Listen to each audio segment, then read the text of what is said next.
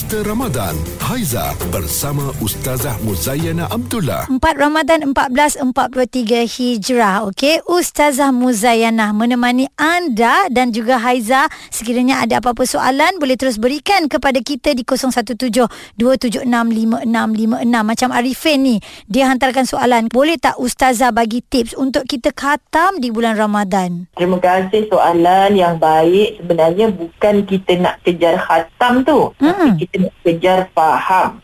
Bukan kita sibuk nak mengaji. Tetapi kita mengkaji. Sebab yang paling penting kata Allah. Afala yatadabbaruna al-Quran. Mu tak tadabbur ke akan Al-Quran. Dengan tadabbur ni Haiza, kita Mhm. boleh leburkan takabur kita. Mhm. Akan bantu iman kita menjadi subur. Inilah antaranya cahaya-cahaya yang akan menyinari kita di alam kubur.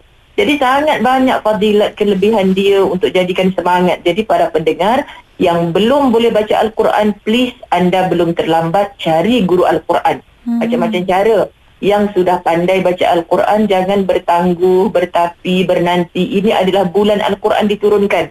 Rebut sungguh-sungguh peluang. Orang cemburu dengan pembaca Al-Quran kerana si pembaca Al-Quran sentiasa dilimpahi cahaya kerahmatan daripada Allah Subhanahu Wa Taala. Baik, semoga segala pertanyaan Arifin telah pun terjawab. Tingkatkan iman dan amalan dengan Booster Ramadan Bulletin FM #Seikhlas Hati